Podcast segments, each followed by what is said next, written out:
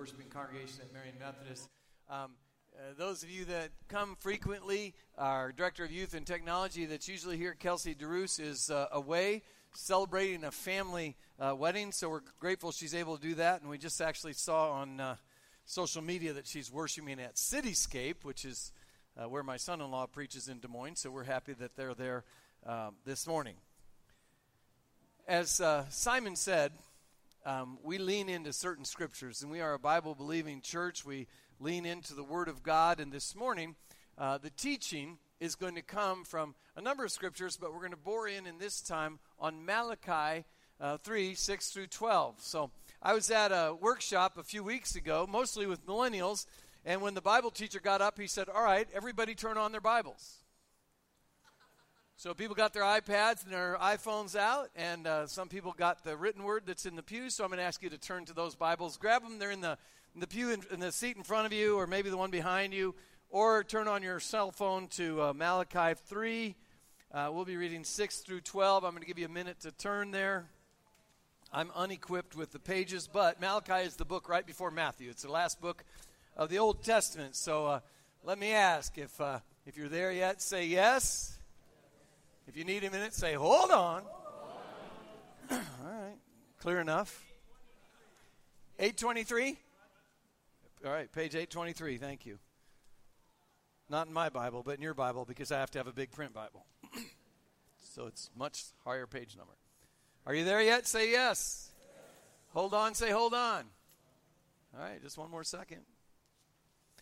As you're turning to Malachi 3, We're going to read verses 6 through 12. I'm going to ask you to add your voices to my voice on the odd numbered verses. Uh, so I'll begin, begin reading on verse 6, and then uh, if you would, uh, join me on verse 7, reading aloud. The Lord, I, the Lord, do not change. So you, the descendants of Jacob, are not destroyed. Ever since the time of your ancestors, you have turned away from my decrees and have not kept them. Return to me and I will return to you, says the Lord Almighty. But you ask, How are we to return?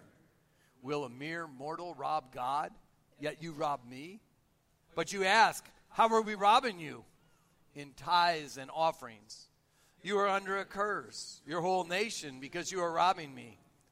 Bring the whole tithe into the storehouse, that there may be food in my house. Test me on this, says the Lord Almighty, and see if I will not throw open the floodgates of heaven and pour out so much blessing that there will be not enough room to store it. I will prevent pests from devouring your crops, and the vines in your fields will not drop their fruit before it is ripe, says the Lord Almighty. Then all the nations will call you blessed, for yours will be a delightful land, says the Lord God Almighty. This is the word of God for the people of God. Let us give thanks to God. I ask you, you know, when you woke up this morning, uh, I was grateful. I'm grateful to know that you thought, I'm going to church. But I don't know how many of you knew Simon was going to preach. And some of you probably did, and you probably prayed for him. Others of you said, Well, I didn't know until I sat down or until you just said it, Pastor Mike. So it's appropriate now, if you haven't already, to take a minute and let's pray for your morning preacher. Would you join your heart with mine? Let us pray. Oh God, this morning we come as your people. And sometimes we forget. We forget that we're your people, Lord. And we forget that you tell us you're the God that can move mountains. And if it's your will and we say in faith to move this mountain from here to there, do so. You, you are the Lord that split open the Red Sea and let the Israelites walk through. You're the one that shut the mouths of the lions in the lion den so Daniel could walk out. You're the one that set the flames in such a way that Shadrach, Meshach, and Abednego would not even smell like smoke when they came out of the fiery furnace. You're the one who allowed Elijah to raise the child from the dead. You're the one that allowed Paul to ra- Peter to raise one from the dead. You're the one that gave Bartimaeus sight, and yet sometimes we wonder, how will this mountain be moved in our lives? And you say to us, quit staring at the mountain Quit staring at the mountain of your finances or your personal problems or your interpersonal problems or whatever it is. Quit staring at that mountain and look at the one that stands right behind the mountain that can say to that mountain, Move from here to there, for it is I, says Jesus. So, dear God, we're sorry for forgetting that we're your, your people. We're sorry, Lord, that we sometimes don't look to you and we look at our own resources and we say, oh gosh, we don't have enough. We think of the scarcity of what we have and we forget to see the abundance that you've given us. So, Lord God, as Simon comes forward to preach this morning, we know that you have given him the abundance of your Holy Spirit. We know that you have given him a bright mind, a great intellect, and a desire to teach us what we need to hear today, God. You're the God that moves mountains. You're the God that changes hearts. You're the God that lets us see what we need to see. So, Lord God, you're the one we pray will move Simon to be who you want him to be this morning. In your holy name we pray. Amen.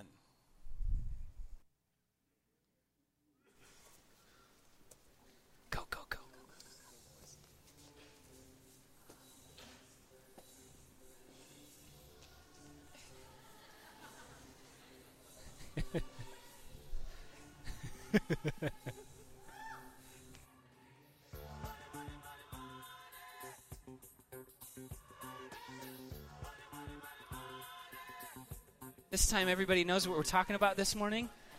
Okay. And uh, the reason we're the reason I chose to start this way is because we're not going to tiptoe around talking about money today because um, it is an important thing in our lives, and the Bible has a lot to say about the role that money has in our lives and the place that has in our hearts. So, um, give these two boys a hand uh, for helping me out this morning. Thanks, you guys.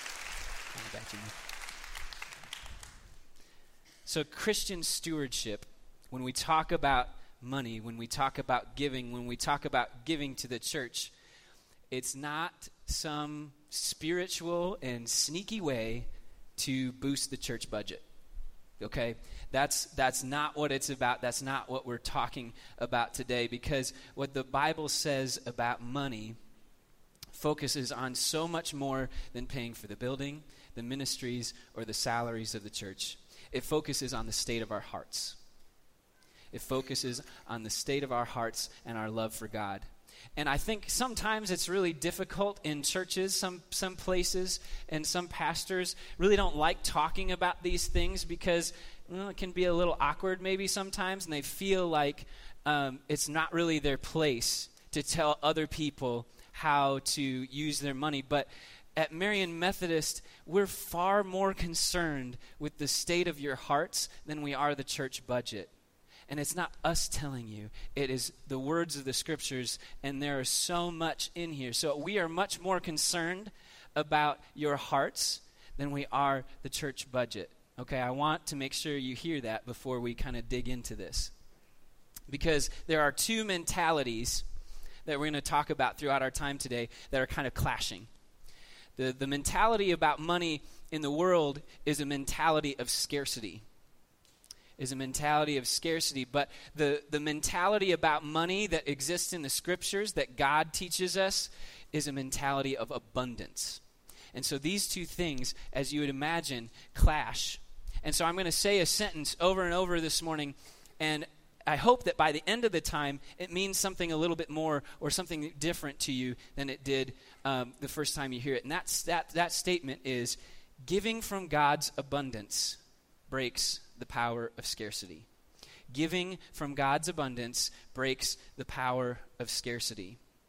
So when we look in, when we look at how the world looks at money, and when when we look at uh, this mentality of scarcity, this is kind of what I mean.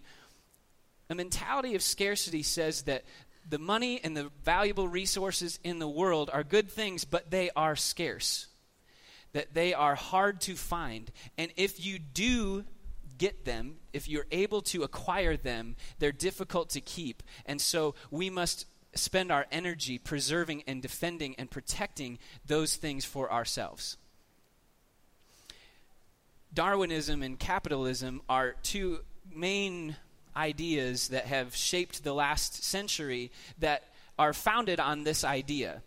And the because you, you'll probably have heard the survival of the fittest. Anybody heard that? That's that's what those two um, that's what those two thought processes are founded on.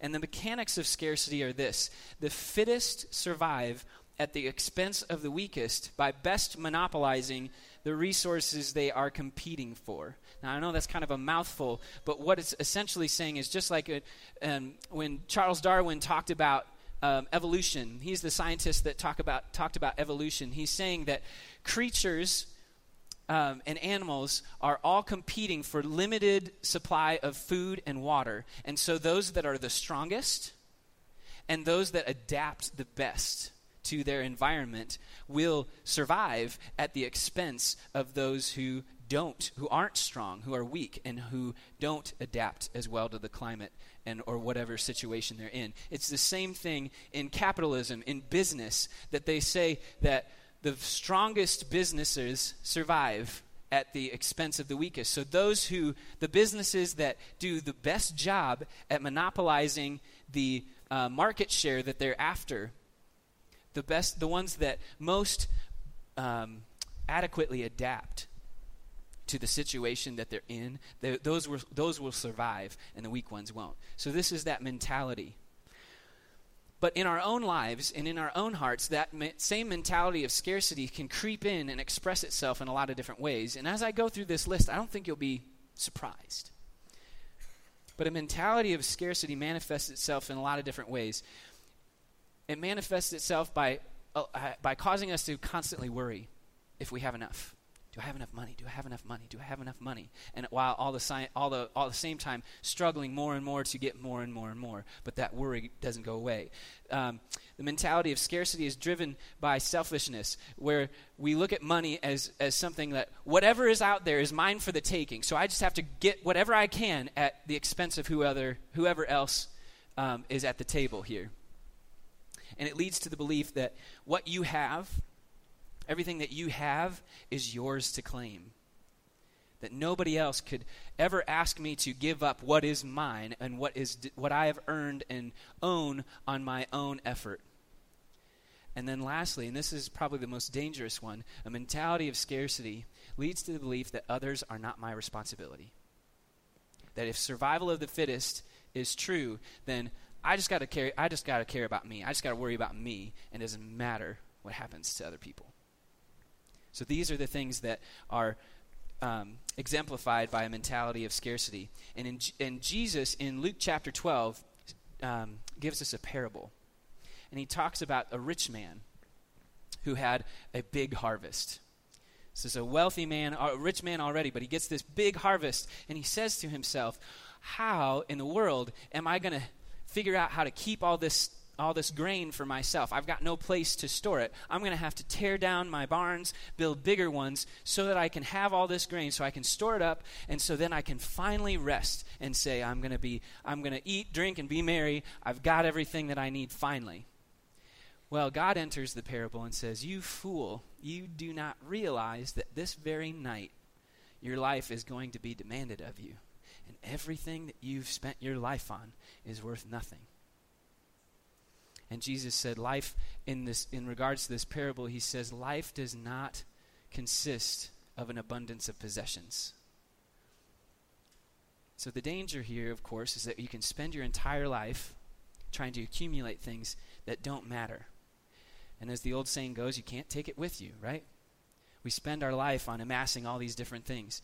But giving from God's abundance breaks the power of scarcity giving from God's abundance breaks the power of scarcity. Over and over through the scriptures, while the world is saying, while, while this mentality of scarcity is going on in our minds, God, throughout the scriptures, continually demonstrates his abundance.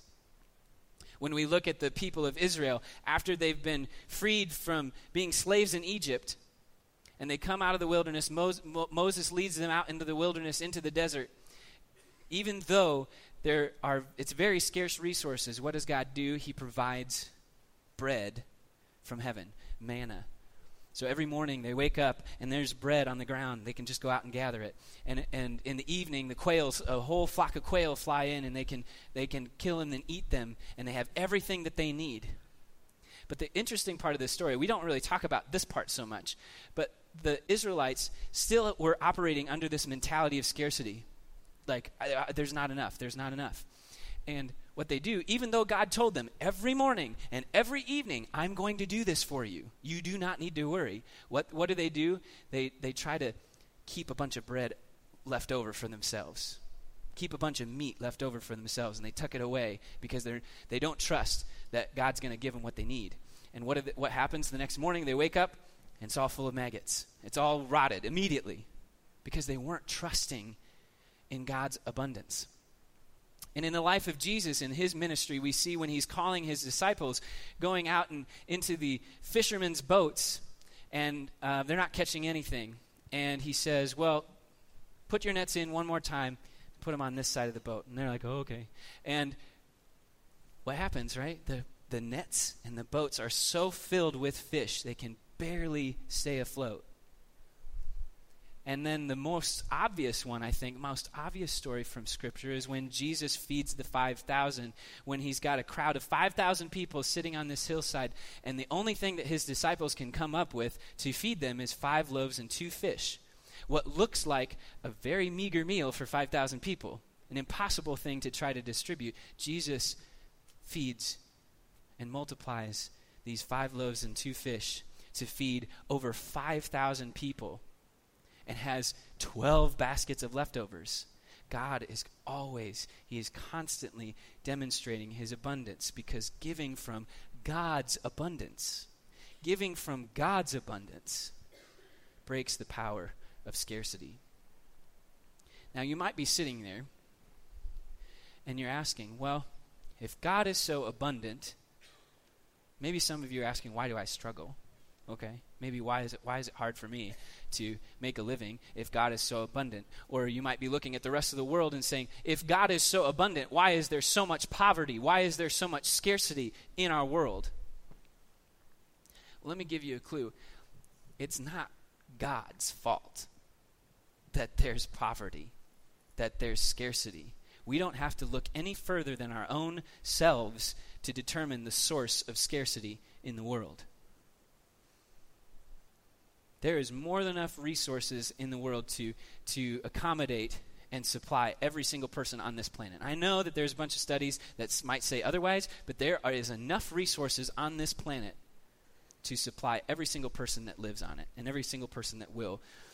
The problem, of course, is distribution. How is that wealth spread out?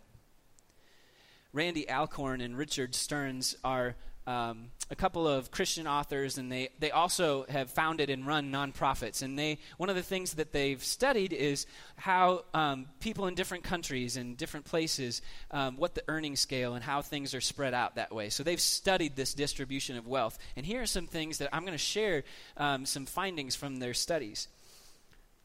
So the first one is if you made $1,500 last year, if you made $1,500 last year, which I'd imagine is just about everybody in this room, you're in the top 20% of the world's income earners. If you made $1,500, you're in the top 20% of the world's income earners. Second, if you have any money saved, doesn't matter how much, any money saved at all, if you have a hobby that requires uh, equipment or supplies, how many of you got? I mean, we've got hobbies, right? If you have a variety of clothes in your closet, two cars in any condition, doesn't matter how crappy they are, and if you live in your own home, you are in the top 5% of the world's wealthy. And lastly, if you make over $50,000 annually, you are in the top 1% of the world's income earners. So I hope that, I mean, I'm not trying to do a guilt trip here. I'm not trying to say that because you have much, you should feel terrible if, if some of these categories apply to you. But what I'm saying is, notice how the distribution is so completely spread out. If somebody we could we, we consider middle class is in the top one percent of the world's earners. What my intent is in, in telling you this, um, Paul actually expresses in a letter to the Corinthians in 2 Corinthians chapter 8 verse 13. This is what I'm tr- this is why I'm trying to bring this to you. My desire is not that others our desire is not that others might be relieved while you are hard pressed, but that there might be equality. At the present time, your plenty will supply what they need, so that in turn their plenty will supply, supply what you need. The goal is equality. As it is written, the one who gathered much did not have too much, and the one who gathered little did not have too little. I am not trying to make you feel guilty for what you have, but understand that the world's, world's resources, the world's wealth, is so unequally distributed. When we talk about this in scriptures, the goal is equality, so that those who gathered much do not have too much, and those who gathered little do not have too little, right? That's, that's our goal. Dietrich Bonhoeffer, who's a church leader and pastor and theologian around the time of of World War II who actually stayed in Nazi Germany to to fight the um, to oppose the Nazi regime in Germany and actually was killed um, by the Nazis at, at the very end of the war. He has this great quote about about what this is talking about. So long as we eat our bread together, we shall have sufficient even with the least not until one person desires to keep his own bread for himself does hunger ensue. So long as we eat our bread together, doesn't matter how little we have, doesn't matter. So long as we eat our bread, bread together, there will be sufficient even in the, in the least. Not until that one person, we are the source of scarcity. Not until the one person chooses to keep his bread for himself does hunger ensue giving from God's abundance breaks the power of scarcity. Giving from God's abundance breaks the power of scarcity. Now you now I know I know that we have a lot of questions of okay, well how does this actually work? So we look in the in the book of Deuteronomy chapter 26, the first 15 verses, they describe the process of the Israelite people that the Israelite people would go to to bring their offerings to the priests and to the tabernacle, the the, the tent where um, where God's presence dwelt among them while they were traveling through the wilderness in the first part of their time in the promised land. And the process is is pretty simple. What would happen is the Israelite people would bring the first fruits of their harvest. And what that just means is like the first the first batch of crops or whatever, they, they would bring the first fruits to the tabernacle, the first that the land produced. They would acknowledge before the, cre- the priest whose gifts they were. And what that means is when, when the Israelites would come in, they'd say, I acknowledge that these are God's gifts to me from the land that God gave to me. It's recognizing whose gifts they are, not claiming them as their own. Third, they gave testimony to what God had done in their life. When they present when they brought their gifts to the priest, they said, "Okay, these are the first fruits from my field. I acknowledge that these are God's things and not mine, from the land that God gave me." And then they said, and this is what God has done for me in my life. And they would go through their whole history of saying, God, we were wandering people, and God brought us out of the land of Egypt from being slaves and gave, supplied us in the wilderness and gave us this land. They gave testimony to what God had done in their life. And then lastly, they testified to what the gifts were being used for and they said these gifts will be used to supply the Levites, who were the priests. So this would this would help sustain the priests in their living, and it would also be distributed among the, the vulnerable, the foreigner, the fatherless, and the widow. It literally says that in that scripture. And if the if some of you were here the last time I spoke and we talked about justice, those categories should sound familiar to you, right? Those things, yeah, those things were being distributed to those vulnerable people groups. So when we look at this scripture, we can begin to see how, what it means to embody the mechanics of, of a mentality of abundance. So this, this scripture gives us an insight of how, how do I start to operate out of a mentality of abundance instead of scarcity. The first thing is you give from your heart, not out of your surplus. You give from your heart, not out of whatever's extra. And when the because when the people, this is a primarily like agriculture society. And living in Iowa, we can, I mean, even though all of us aren't farmers, we can kind of at least understand this, right? So when the harvest was, was being taken, the farmers didn't know exactly what they were going to make for the year until the whole harvest came in. But when they brought their offerings, they brought their first fruits before they knew what, what they were going to make for the year. And that's important because if, if they had gathered up the whole harvest and then paid all their bills, supplied everything that they needed, and then gave to God out of the surplus, that's not representative of their hearts. That's not what extra. So when they brought their first fruits, they had to decide before they knew what they were going to make what gifts they were giving that represented them, their hearts, and their love for God. And that's important because giving in this way, Pastor Mike says this all the time. We want to give gifts that represent us. We want to we want to give gifts that represent our whole life on that altar. But we need when we give this way, we give to the point where it changes our life. When we when we make those decisions from our heart and not out of our extra, well, that's going to change the decisions that I make from here on out, right? If I give X amount of dollars away and I have to live on the rest, that's going to change the decisions that I make. Whereas if I gave out of my surplus, that doesn't impact my living at all. It's just what I have extra, whatever I have left after I've done everything else I wanted to do. Now, I grew up in, uh, my parents are both teachers, and I grew up going to church. We grew, uh, I grew up in the Lutheran church, so we would go every every Sunday, and I'd sit with my parents. And one of my favorite things to do, especially when I was a younger kid, is when the offering time came around. Um, my dad would take the the church check out of his pocket, and it would be in an envelope, and uh, he'd give it to me or my sister, depending on who's sitting closest to him, and uh, we get to put it in the in the offering plates. And I always liked that being a kid. It was nice, like big, heavy offering plates, like wooden things, and it made me feel important, like I was doing something cool. Um, but one day, uh, when I was about 11 or 12, um, there must have been a lot of things going on that weekend, and my dad hadn't already written the check and put it in the envelope. So when the offering was starting, he got out the checkbook and started writing writing the check to the church. And I happened to glance over and see the number.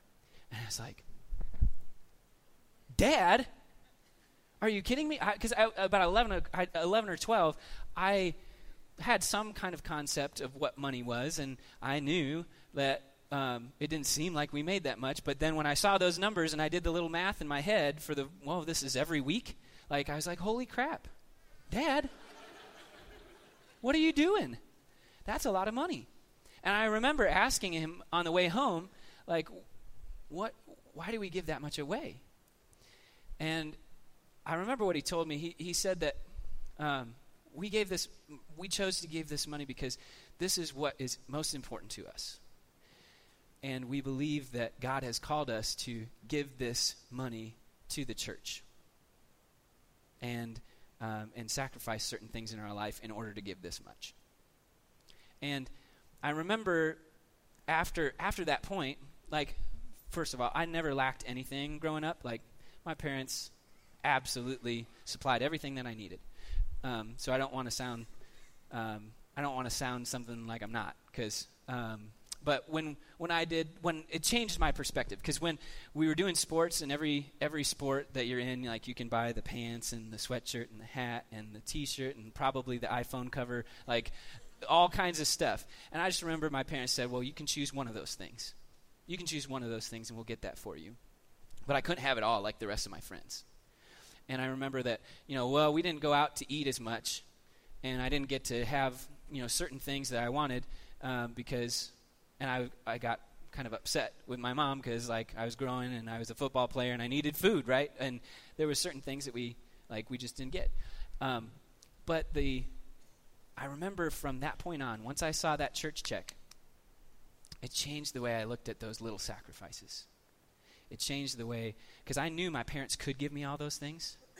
I knew that they could supply all those things for me, but they chose to give to the church instead. And so those little sacrifices weren't things that I resented, but I knew that had a purpose. And so the reason I tell you that, the, sp- the reason I spent all that time, is because if you are here with your families, doesn't matter what age your kids are, um, if they're grown or if they're still in your house, I really encourage you to share your decisions about what you're giving with your children and they may not know uh, if you if you don't if you give them the numbers they may not that may not help them but understanding the choices that you make in order to give what you give that will make a huge impact so i got to get back on track now Um, okay, so the second part of this mentality of abundance, the things that this scripture tells us do, it if we give out of a mentality of abundance, we recognize that they're God's gifts and they aren't ours.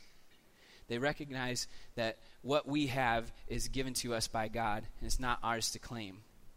Because a mentality of scarcity says that everything out there is yours for the taking. But what a mentality of abundance says is everything out there is God's for the giving. Okay? So, how you got to where you're at is so um, radically different than what we might think. Because I've said this before God chose where where and at what time in history and to who you were born and gave you your God given abilities. So, when you really think about it, how much of what we have, where we are, how we've been positioned, how much of that is really ours to claim? I know there's personal responsibility involved, but if we really think about it, how much of what we have is really ours to claim? God has given to you out of His abundance. These things were never yours to begin with, they're never ours to begin with.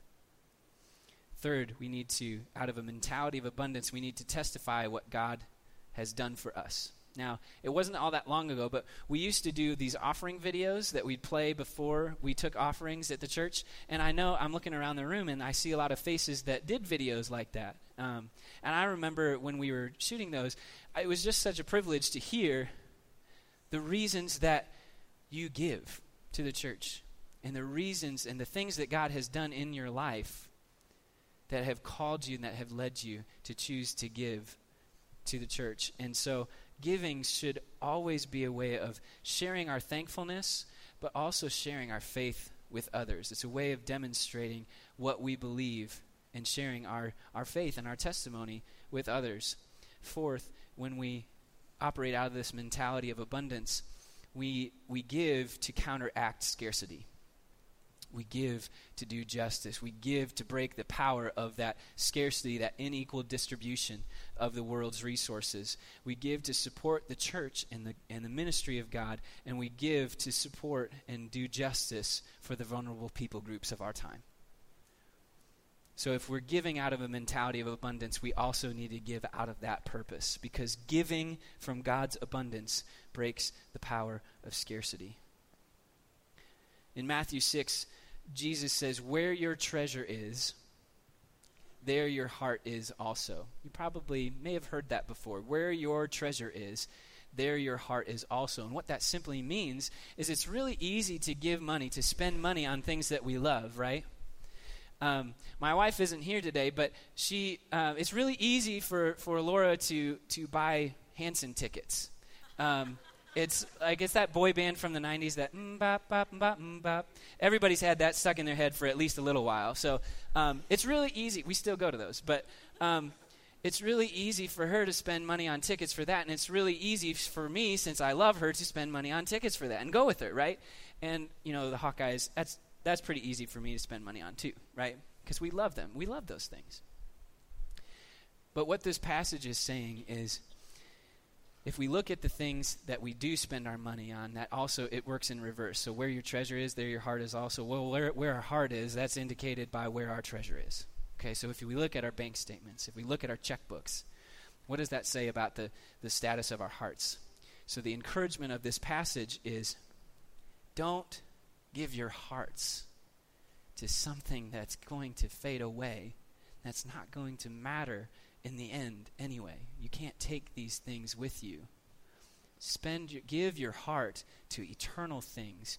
Give your heart to God. Give your heart to Jesus and entrust your life to him fully. Your treasure will follow. Okay? That's what the heart of this passage is saying. And in our um, and in our passage for today when we in Malachi chapter 3, this is something, there's an interesting test. There's an interesting passage in the middle of it where God actually invites us to test his abundance. God invites us to test his abundance with our generosity. He says, Bring the whole tithe, bring your whole offering into the storehouse, and see if I don't, in my abundance, cause your fields to overflow with grain. Now there's something that this doesn't mean and then there's something that this means. What this doesn't what this passage doesn't mean is well, if I give a little bit, then God is going to bless me and make me rich, right? It's not a get rich quick strategy. It's not, well, I'll give a little in order to receive a lot.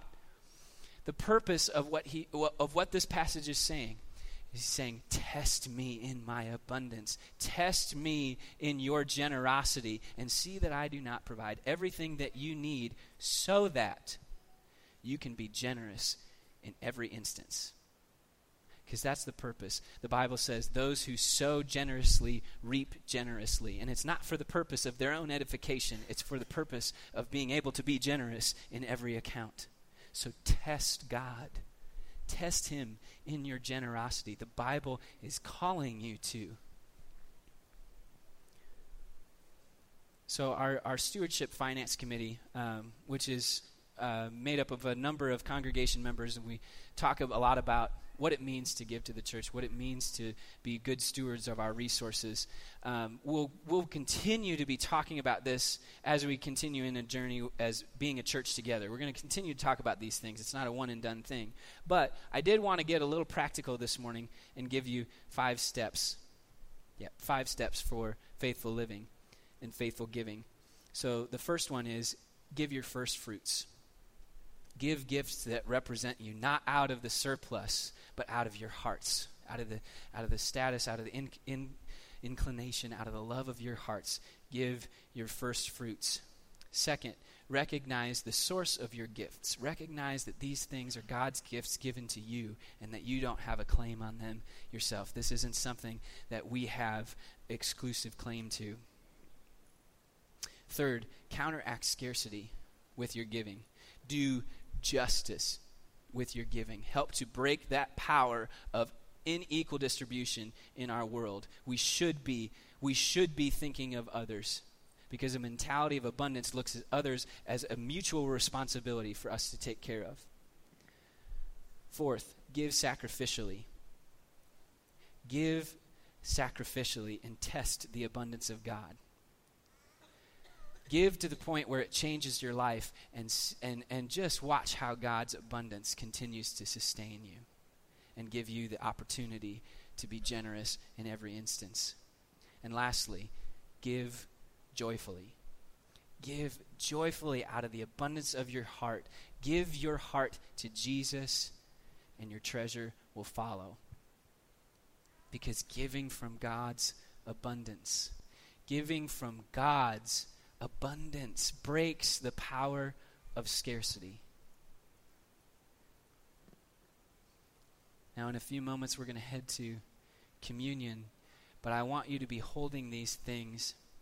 I want you to be holding these things in your mind because this mentality of scarcity and abundance that extends to our own spirituality, that ex- extends to our own life in Christ. Because Christ, though he was rich, though he was rich in righteousness, though he had everything, he became poor. He became stripped of everything, all of his glory, so that we could experience his riches and be rich in Christ. Let us pray together. Lord Jesus, we thank you for your word. And we thank you that you give us everything that we need and out of your abundance you have blessed us. So, Lord, we pray that if we need to be challenged, that your Spirit would invade our hearts and challenge us in the way that we look at our resources. And if we need to be transformed, Lord, we pray that you would move in our hearts and transform our hearts so that we might fall deeper and deeper in love with you.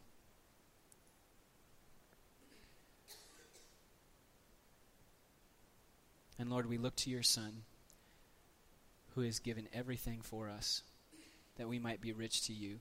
All this we ask in your precious name. Amen.